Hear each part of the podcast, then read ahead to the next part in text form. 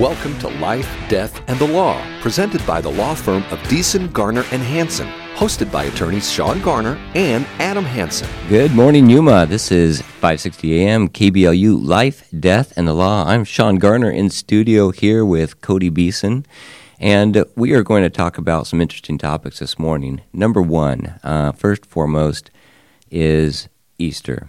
Easter was Sunday, and it's a fabulous holiday. We had a good time. But uh, something that I want to point out about Easter is that it's certainly not celebrated like Christmas. And you have to ask yourself why. So think about Easter. What are we celebrating for Easter? What is the celebration? Well, I mean, it, it's a lot of things to a lot of different people, but um, I like to think if if you're spiritual or religious, you you really think about the meaning of it, and and there's a significance to it there. Um, but if you just celebrate the pagan aspects to it, you know, eggs and candy. Okay, so let's let's focus on the religious aspect, Okay. the Christian aspect of it. What is Easter? Uh, well, Easter is when you you pay attention to uh, the fact that you have uh, salvation. I mean, I think that's probably the the reason for Easter is that that's what comes out of it. Yeah, so Christ was crucified on a Friday. And when he was crucified, Sabbath began Friday night and at sunset, and it lasted throughout Saturday until sunset. That was the Sabbath. I always thought that was Sabbath, just in general. Well, Sabbado means Sabbath. It, it's Latin for Sabbath. You're right. And uh, so Christ was crucified on Friday, and they the Jews wanted him taken down from the cross, so he wasn't hanging there dying on the Sabbath. So they took him down before the sun set. Because you're not allowed to do work. Right. And uh, so they had him taken down off the cross. Now they wanted to hasten his death, and so that's why there was a spear thrust into his side. That's an interesting thing, though, because um, with the typical crucifixion, when individuals are crucified, they die of suffocation. Oh yeah, and, and I mean it's a form of torture. They would keep you alive. They would they Yeah. would they would feed them vinegar to keep them, you know, alive. It, they wanted them to live as long as possible. They wanted them to agony. serve, yes, as an example to anybody else that was watching that w- would potentially pose an opposition to Rome, because this was a Roman form of, of, of punishment. This is not a Jewish form of punishment. And uh, of course, it was prophesied many thousand years beforehand, and Christ suffered it as the ultimate, most excruciating death for for us for our sins. But um, it wasn't the Jews that actually necessarily did it. It was it was Pilate. Obviously, he was a governor for the Romans that uh, sentenced him, but it was the Jews that condemned him. They they called for the crucifixion. Okay, so that that's all history. Now, what happens in the crucifixion and, and the timeline, I think, is all important. And this is the thing that we ought to remember at Easter. Just as we do during Christmas, we, we read Luke 2, the birth of Christ, and how the new star was born, and, and there's a babe in, in a stable, and uh, he's lying in a manger, and there's shepherds that go and visit him, and we celebrate that. We have plays about that, and we, we start um, stocking the shelves of, of grocery stores and, and supermarkets two months in advance to make the biggest uh, commercial advantage of the holiday. But it's a huge holiday that the world recognizes and shuts down for. But Easter, it's kind of a side note holiday. It's on Sunday, and um, a lot of people don't get time off work for it. Some people still gather together as families and, and remember it, but I want to bring it back to the forefront because Easter, just to point out the obvious, without Easter, without Christ being crucified and resurrecting, and he resurrected on the third day. And the third day was a Sunday. So it was Friday, he was crucified. Saturday, he was in he was entombed. He was entombed on Friday night. And then Sunday morning, the tomb was empty. And that's what Easter is. We're celebrating the empty tomb, the victory over death, that Christ, the only person could actually achieve. And so he gave all of us that victory over death. But there's two types of death death of the physical body, which none of us can overcome on our own, and spiritual death. And when he was crucified, he gave us the opportunity to receive forgiveness for our sins. And he gave us the gift of living again. All of us will live again because of his resurrection. Not all of us will receive forgiveness of our sins. We must accept him and follow in his, in his ways. But um, that's what Easter is. And if Easter didn't happen, then Christmas is just a newborn baby of no significant event. And that, I think, is not well understood or celebrated on Easter. But I think we need to encompass that a little bit more. We need to embrace that, that the real impact of Christ's life occurred on Easter Sunday when he finally accomplished his mission, which was to come to earth, overcome all the temptations and all of the toils that uh, are involved in earth life, and suffer it as a Son of God and give us the gift of life mortally. Again, well, now we'll have life as immortals and forgiveness so we can return and live with God after after this life here on earth. I'm I'm so glad you brought that up because that was my same sentiment this whole week. We as a family has tr- we have tried to rethink the way that we celebrate Easter, and I think you put it very very well in the sense that uh, Easter really is the holiday that we should be excited to celebrate. It is what allows us to, you know, like you mentioned, uh, be a free people and be um, able to return to God, hopefully, at the end of our mortal sojourn. And uh, we put so much emphasis on Christmas because of the, I imagine, the commercialization of it over the, the decades that uh, we, in my opinion, we've kind of overshadowed Easter. And if you think about the re- reality of the Easter celebration, that last week of the Savior's life and then his his uh, atonement in Gethsemane and then his death on the cross leading to the resurrection is what we're celebrating on Easter. Without that, we would all be there would be no point to all of this. Right. Life would be very bleak if if really you you didn't have that faith that there is a loving God that has a plan for us and that if we can align ourselves with his will, there will be hope and a better life after this. And we can all have justice, but more so mercy for everything that is done in this world, then um, I would be scared to step out my front door because whatever happens to us, if, if this life is all there is to it, and I get hit by a car and I become a paraplegic, that's a very, very depressing thought because my life then is only here and now and not how I react to what occurs to me, but what happens to me. That is what determines my happiness. And when I have a, a bigger eternal perspective that God has placed us here as an opportunity to demonstrate our confidence in Him and our obedience to Him, that He knows a better way for us and that we can ultimately be happy regardless of what occurs in this test then I can walk out, and if that car hits me, so be it. I need to persevere and continue forward with a good attitude and continue to contribute to society, whether it's just um, intellectually and positive attitude, or whether it's physically by building great buildings and, and works of architecture, or spreading good news, most importantly, the gospel, or whatever it may be, whatever my talents can contribute to humanity as a whole.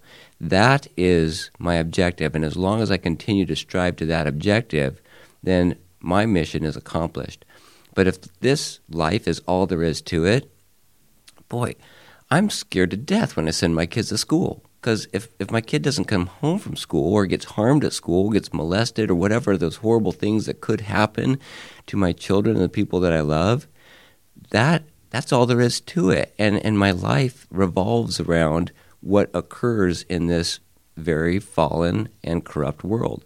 I've often thought of that, you know, because I, I, you have um, different views out there in the world, obviously, and you and I have very similar views, Shawn, when it comes to you know why we're here during um, this life, what what uh, comes after it. You and I are on the same page there, but there there are a lot that don't have that same idea or belief or have never thought about it. Really, years ago, I was thinking about this to myself. I was thinking, you know, like if there isn't something after we die, then what's the what is the point of all this? Is it just you're born, you live, and the goal is to live a good life, you know, whatever that might be to you.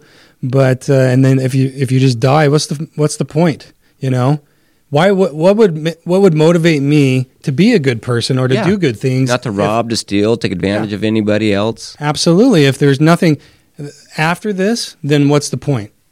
And uh, I think I often think, well, we have we have a record of people that have given witness of that there is something after this life, and we call that the Bible.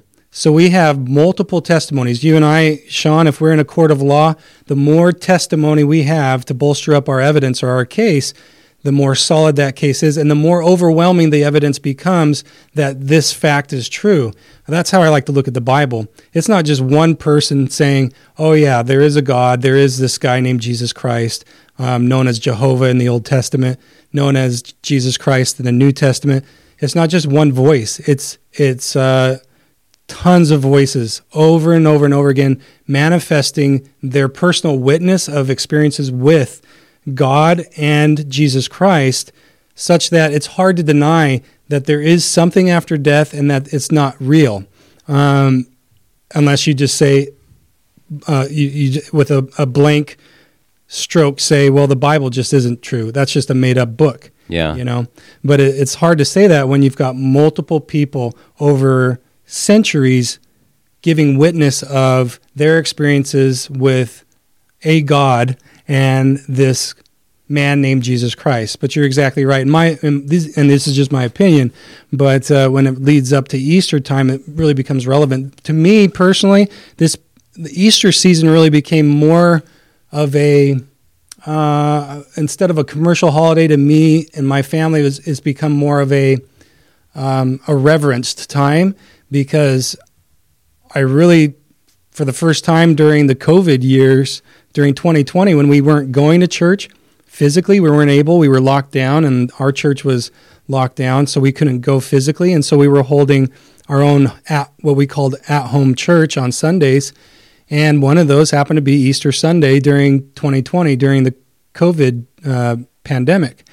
And so I had a lot of time to think about Easter finally and not going out and buying Easter baskets and and doing the Easter egg thing. It was more like, okay, we're going to be at home. What? Why are we doing this? You know, I guess you don't need new Easter clothes for at home. that's right. I don't need new ties or suits. It was great. The cheapest Easter I've ever had.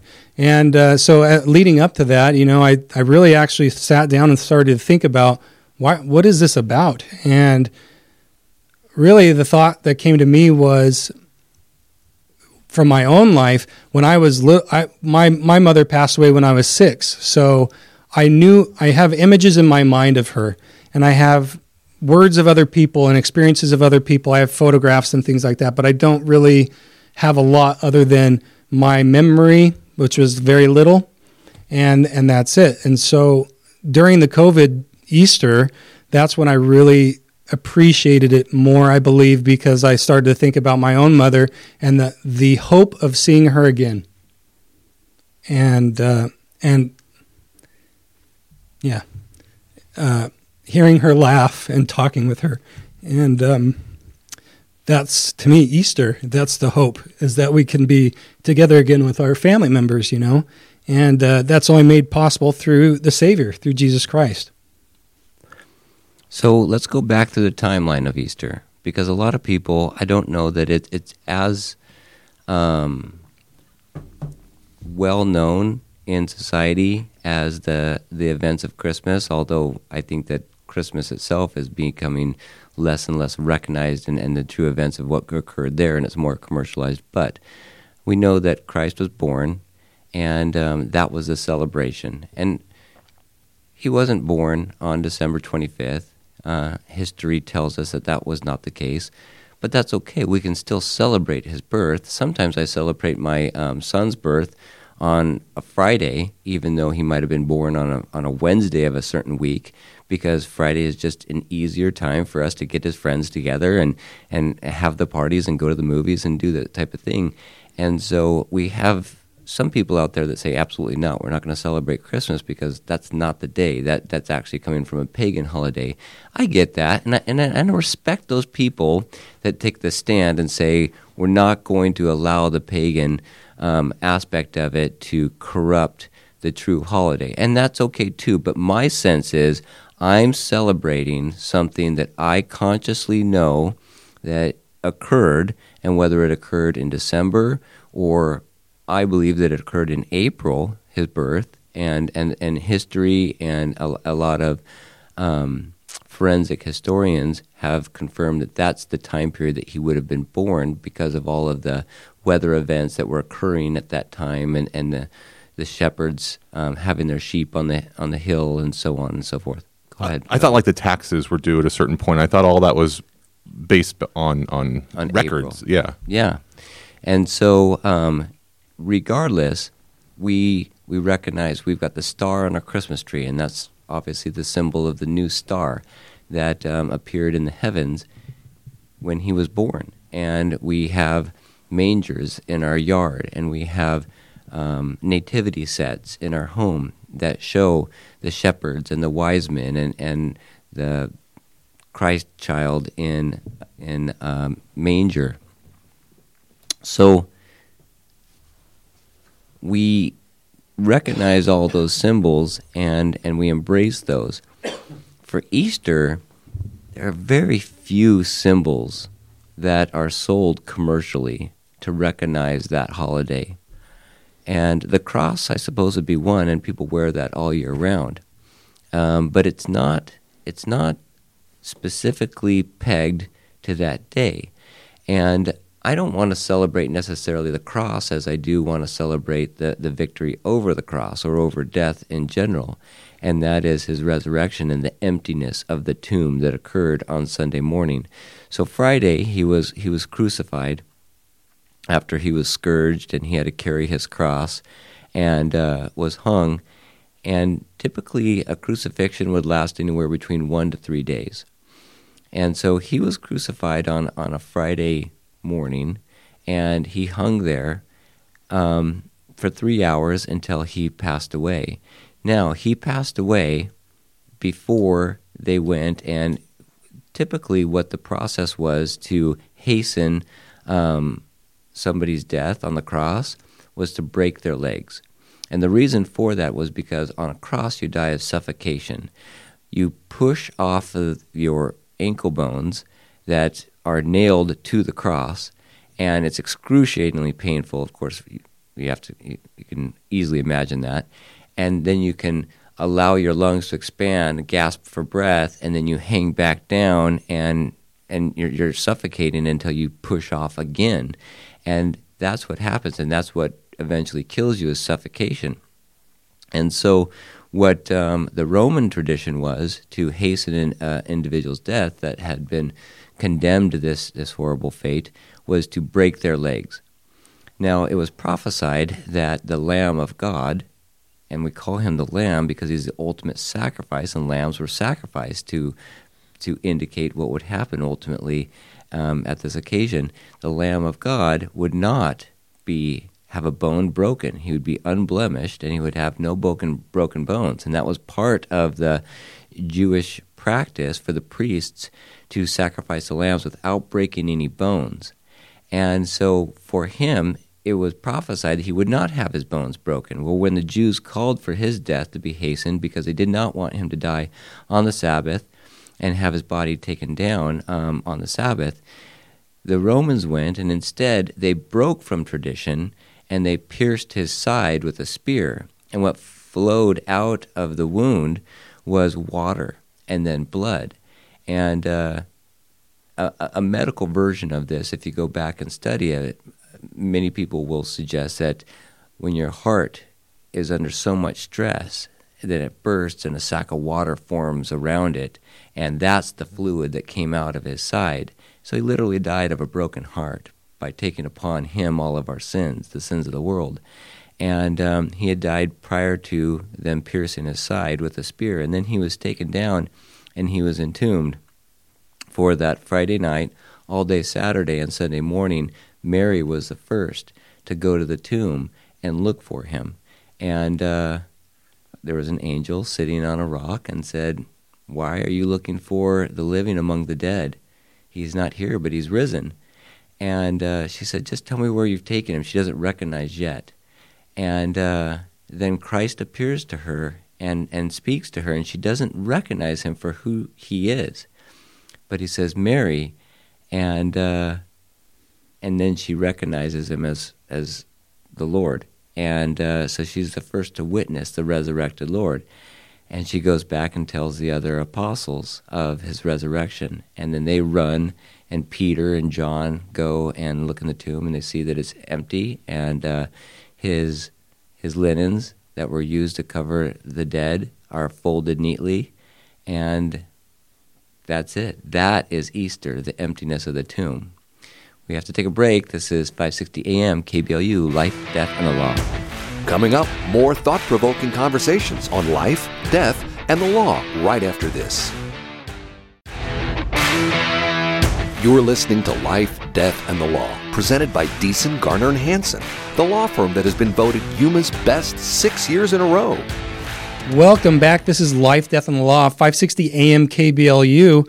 We've been talking a lot about the Easter season because we just got done with Easter this last uh, Sunday, and hopefully it was a great uh, opportunity for you to spend time with your family and loved ones, and hopefully you spent a little bit of time thinking about why we celebrate Easter. Shawn and I have been more diligent in our families, or tried to be more diligent in our families, of recognizing why we celebrate Easter, as opposed to just running out to Walmart and buying baskets of goodies, and and that's all fun but why? Why do we do that? And we've tried to bring our kids into this and let them know really the reason why we do that.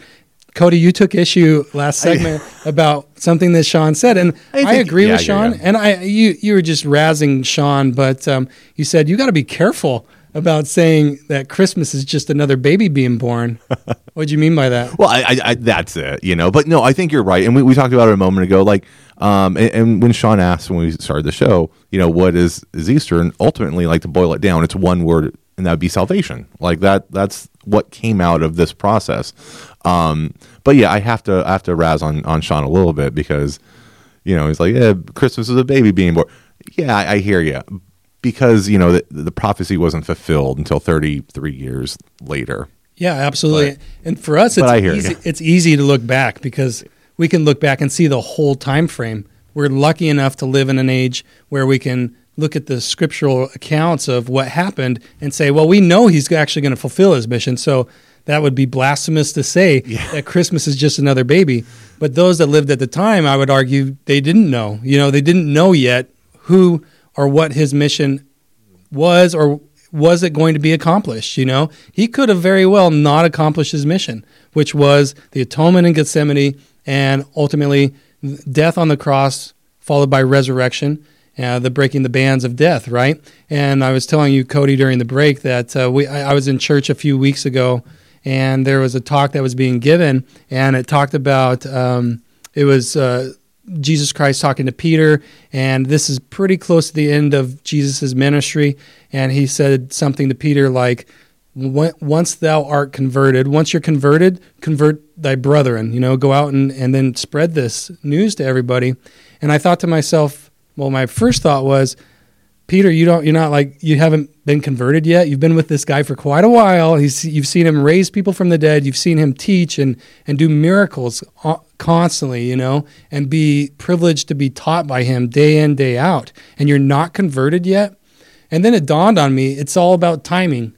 The timing, I think, in, in this case, means that Jesus was not the Christ yet yes, he did some neat things where he was able to raise people from the dead and perform miracles, but he hadn't fulfilled his mission, which was ultimately the resurrection, the breaking of those bands of death, and that hadn't been fulfilled yet. So Peter couldn't be converted to anything yet.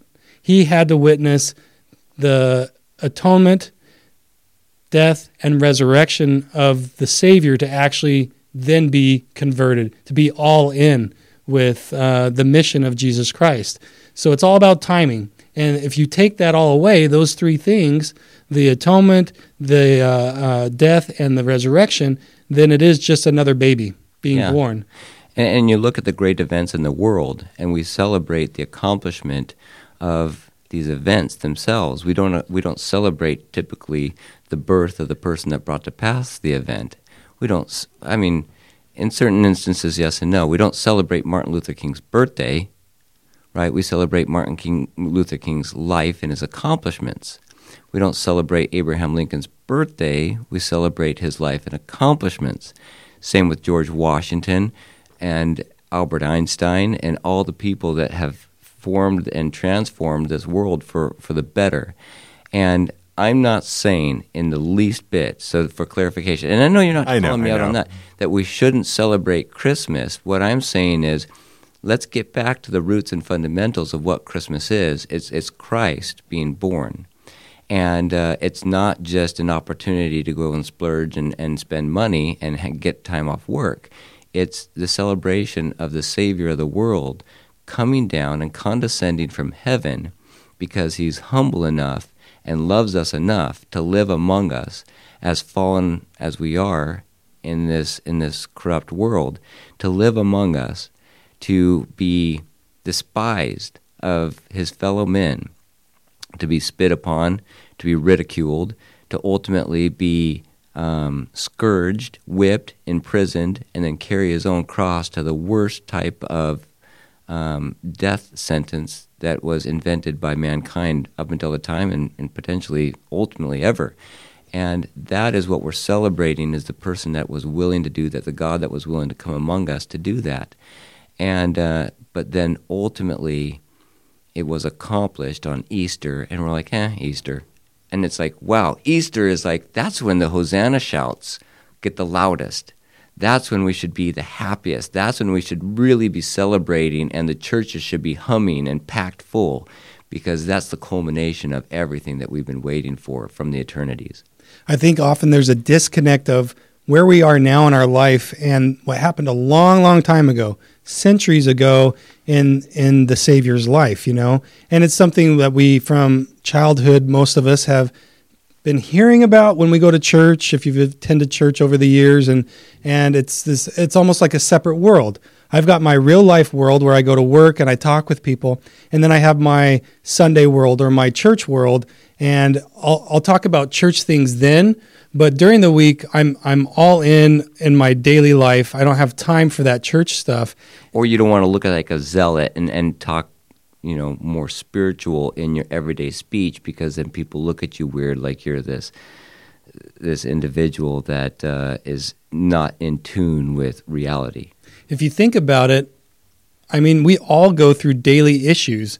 I yes these last two days i don't know what it is i've just been in a funk and i've had some really challenging things that i've had to work through um, here at work at home and things like that and it's stressful it really becomes stressful but when you uh, years ago we talked about um, the value of doing your family history work looking at your ancestors and looking up stories about them and things like that and studies have shown that those kids that actually know about their ancestors stories and things like that of the hard things that they went through, it bolsters them up and allows them to get through hard things through the rest of their life. And their more successful studies have shown um, when they know more about their ancestors as, at a young age and, and apply that in their life, when they get older into adulthood, they become incredibly successful because they have that that strength to rely on. Oh, well, I've got this ancestor, this great great great grandfather that did this and that and the other, and and he made mistakes or she made mistakes, but they got through it and they did this, or maybe they didn't get through it and they messed up. All those stories are relevant because you work off of those and you build off of those, and that's part of who you are. Well, we all have somebody to draw off, and that's that's the Savior. He was the perfect example to all of us. Was he? Has he? Has he ever been persecuted? Yes. Has he ever? Has he ever been wrongfully accused? Yes. Has he been uh, thrown in jail because of uh, something that wasn't relevant Wicked men that you know had, conspired against him? yeah Did people hate him? Yes. Did people love him? Yes. He's experienced the whole gamut and he's shown us how to get through that. So as we as individuals in our daily lives have an issue where we're frustrated or we've we're experiencing pain or we're experiencing some sort of um, discomfort of of outside sources that we really can't control or maybe they were self-inflicted we can always rely on that that strength or that base, that foundation of Jesus Christ and his life. And he's shown us that amidst all of that, even in faced with death, you can still overcome it. And you can still love the other person. You can still um, be kind to other people and be um, loving to your neighbor. And I think that's the ultimate example to us. Even hanging on the cross in his last moments before his death, he was petitioning God to forgive the Romans that were pounding the nails into his hands and feet. Because they knew not what they did. He understood that they just didn't know what they were doing, that this was all part of a plan, and that that was part of the role that they had to play. But he didn't condemn them. He didn't, uh, you know, um, swear at them or the, get angry with them. He asked for forgiveness for them. And what an example. Yeah. And Viktor Frankl, who's not Christian but Jewish and lived through the Holocaust, um, writes a phenomenal book about how we can be happy despite what happens to us because happiness isn't an occurrence. Happiness is a state of mind. And when, just like Adam spoke out, that when you understand what this earthly sojourn, what this this uh, probationary state is all about, then your perspective changes. And I like to think about it in this context. I, I, I talk to, I often teach Sunday school classes, and I've taught them in prisons. I, t- I, I volunteered at the um, Yuma prison or the San Luis prison for 10 years, and I, I teach in um, church locally here. And uh, one analogy that I would give when people were having a hard time is to think about the series Survivor. So that's a very popular series. Obviously, a lot of people want to get involved in that show. They volunteer to get put in these situations where it's going to be very difficult for them over the course of the the, the series to be the one that stands out on top. But they're anxious to be there. And uh, why? Why are they anxious to go through thirst and hunger and fatigue and conflict and all the things that they're going through? And the reason is, is because they can easily see the light at the end of the tunnel that this is not real life. This is just a test to determine who's got the strongest will and who can persevere to the end, and then there's a million dollar paycheck at the end of the show. And isn't it the same thing for us? This isn't our real life. Our real life is waiting for us. And we're just participants in this show, in this reality show. And we are going to face hunger and thirst and anguish and betrayal. And all those things are just to test us to see how well we can react to them. And then ultimately, it's not a million dollar prize that waits for us at the end, but eternal happiness. And so, if we can put it in that perspective, and our ancestors did have that better perspective, and we learn about what they went through and could, could still keep that perspective, then it, it makes it easier for us to, to continue and hold on to that perspective. People often, often ask, um, how do you do a radio show where you're talking about current events and stay up with what's going on in the news and, and not aggravate your ulcer? and, and the answer is perspective. I, I learn history I learn what's in the scripture, what life is about, and then I learn what's going on today. And what we like to focus on, on in this show is the 1%, the things that are not being talked about in the mainstream media that we think ought to be talked about to bolster humanity in general and, and specifically Yuma community to say these are issues. We need to have concerns about these issues. We need to participate. We need to be citizens that are active and, and having our voice being heard for good, because obviously the only thing necessary for righteous or for evil to prevail is for righteous men to do nothing. And so we need to do something, but at the same time, we don't need to be depressed when the battle is lost, when wicked people corruptly get voted into office. We need to say, okay, well, let's, let's persevere. It's just part of the test, it's part of the challenge. It doesn't mean we sit back and do nothing. It means we do the best we can, and the results don't dictate whether or not we're happy or sad. They're just another event that we take in stride and continue on with our with our effort to make the world a better place. We've got to go to break. This is Life, Death, and the Law, 560 AM KBLU. We'll be right back.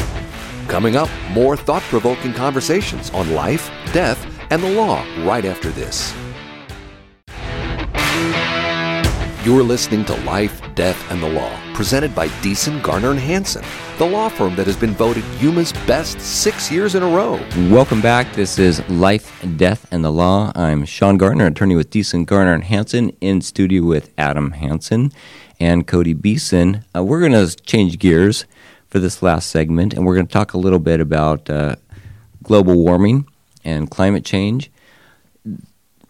I know that this is a, a, a, bit of a different stretch from talking about Easter and Christmas and, and those things, but I think that it all goes together because my belief is that this earth was created to allow human beings that are the um, offspring of God to come down and to experience life. And animals are here for our use and enjoyment and to allow us to practice responsible stewardship. It's not just for us to use up and, and throw in the garbage, it's for us to demonstrate that we can be responsible with what we have. For example, if my kids want a dog, I'm first going to give them a fish and see if they can keep that fish alive by feeding it and cleaning the tank, and it's much easier than maintaining a dog. And uh, if that fish dies after a week, then you know they get it that listen, you can't take care of a fish. Why would I entrust you with a dog? A dog's a lot more responsibility and it's impacting the entire family, whereas a fish is confined to your room. So I feel like that is what God is doing with us on this earth. He's giving us an opportunity to participate, and He's giving us um, dominion over this great wealth that we have of seas and birds and animals and fertile fields. And we get to exercise our creativity and our intelligence to make it more beautiful, productive, and also to maintain the harmony of it. And there is, now that's my religion for sure. But is that any different than the religion of the environmental movement that's going on today? What is going on with the environmental movement is described when you look at it in its individual components as nothing more than a religious movement. It's individuals that have adopted this concept that carbon dioxide is a cancer in the atmosphere, and humans in general are a cancer on the planet. And we need to minimize that cancer and reduce it to the extent possible and sometimes it's going to take drastic measures like a theoretical chemotherapy treatment to do it. And what is this chemo? It is stopping all the burning of fossil fuels that creates 80 to 90 percent of the energy that uh, we have, and, and, and not only the energy that we use to create all the prosperity that we have, but also the materials. I mean, the iPhones, the clothes, the medical equipment, all of those are petroleum byproducts. And without petroleum, we wouldn't have that. Without using fossil fuels in the first place for fuel and for energy, we wouldn't have the, the additional time and it, to innovate, to create these additional materials. And human life would be pretty dismal and has been dismal for a thousands of years, where it, we were faced with a lot of war and starvation and poverty in general, and either we were killing each, other off with war or we were being killed off by extreme climate, cold primarily. More people die from cold, 100 times more people die from cold than heat. and also pestilence and uh, infection. Smallpox was ravaging the world for hundreds of years. Millions of people died from smallpox. The plague ravaged the world, killed off a third of the European population in a small period of time because of innovation that was allowed because we were able to harness the energy that is found in fossil fuels. We were able to find solutions to these problems and make human life so much more enjoyable. Now, we've explained that what happens to us does not create happiness, but I do believe that God wants us to be um, creative. He wants us to use our talents. And in fact, He says so Christ himself gives the parable of the talents that he gives one five talents and another two talents and another one talent. And the, the, those with five and two talents, they went out and they multiplied their talents and came back. And Christ said, Thou good and faithful servant, you've done well with a little, I'm going to give you much more. And so they were given dominion over many more things. And there was the one that had the single talent given to him, and he was fearful. He didn't want to lose his talent. And so he went and he buried it in the earth. And then he brought it back, just one talent. He hadn't produced anything with it. And he responds to him, he's a wicked and slothful servant, and that he did nothing with his talent. And because he did nothing with his talent, he's going to take away that that he has and give it to the person that has five talents, which he had multiplied to ten talents and given him even greater dominion. That is us. God gave us the earth, and the paintings and the frescoes weren't completed. He gave us the the spirit of creativity to create these great works of architecture. He gave us the opportunity to divert from the raging rivers that go into the ocean canals to make the desert bloom. And he gave us the opportunity to, to create buildings and to live in hostile environments by using air conditioning in the summertime and heat in the wintertime. And we can do this, and we can also be environmentally friendly. A very few scientists, although it's, it's alleged that the majority of the scientists believe that uh, this climate change is going to ultimately be a spiral down into ultimate destruction and, and human extinction. They also believe that we are better off as far as the environment today than we were in the 80s because we have used innovation to make water cleaner. And we've used innovation to help out impoverished nations that were war torn nations to help come out of poverty, to supply them water, supply them with food. With the invention of fertilizer, we can feed the world, whereas we were faced with famine in the 1800s and early 1900s, where the, the, there was vast starvation, and, and we were literally going to run out of food because there wasn't the, fer- the the soil wasn't fertile enough to grow enough food for the growing population. But with the invention of fertilizer, we were able to solve that problem. Now we need to continue to innovate, and I think we need to come and apply permaculture ideas with the concept of being good stewards and innovation and put together the whole picture, but that brings in climate change. What should we do with fossil fuels? Should we continue burning them or not? There are several renowned scientists that have been blacklisted or otherwise canceled that have shown um, very clearly that the carbon in the atmosphere is actually greening the Earth. Over the past 35 years, the Earth from satellite images have shown that the Earth is 15 to 20 percent greener. There is more vegetation that, as opposed to desertification, which is where lush farm fields turn into deserts, what's happening is the opposite.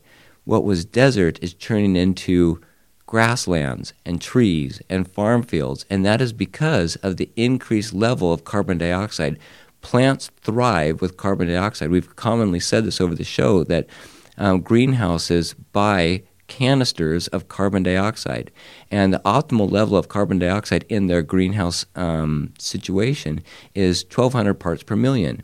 Well, before in about the 1960s, there was only about 150 parts per million of carbon dioxide. And, and the Earth was going through this phase of desertification that that the um, vegetation was dying off. And with the infusion of carbon dioxide into the atmosphere, we've brought it up to 400 parts per million. And now the coral reefs are rebounding. The, the forests are, are growing greener. The grass fields are coming back. And the farmlands are, are producing more than they ever have. And we can actually capitalize on this more. That doesn't mean to terrorize the environment, but that means to implement what we can through innovation, look at the true science, and then be good stewards over what we've been entrusted with. That's all the time that we have for today. This is Life, Death, and the Law. If you have questions or want to know more about something that was discussed today, please call the law firm of Deason, Garner, and Hansen at 928 783 4575 or visit yumaestateplanning.com.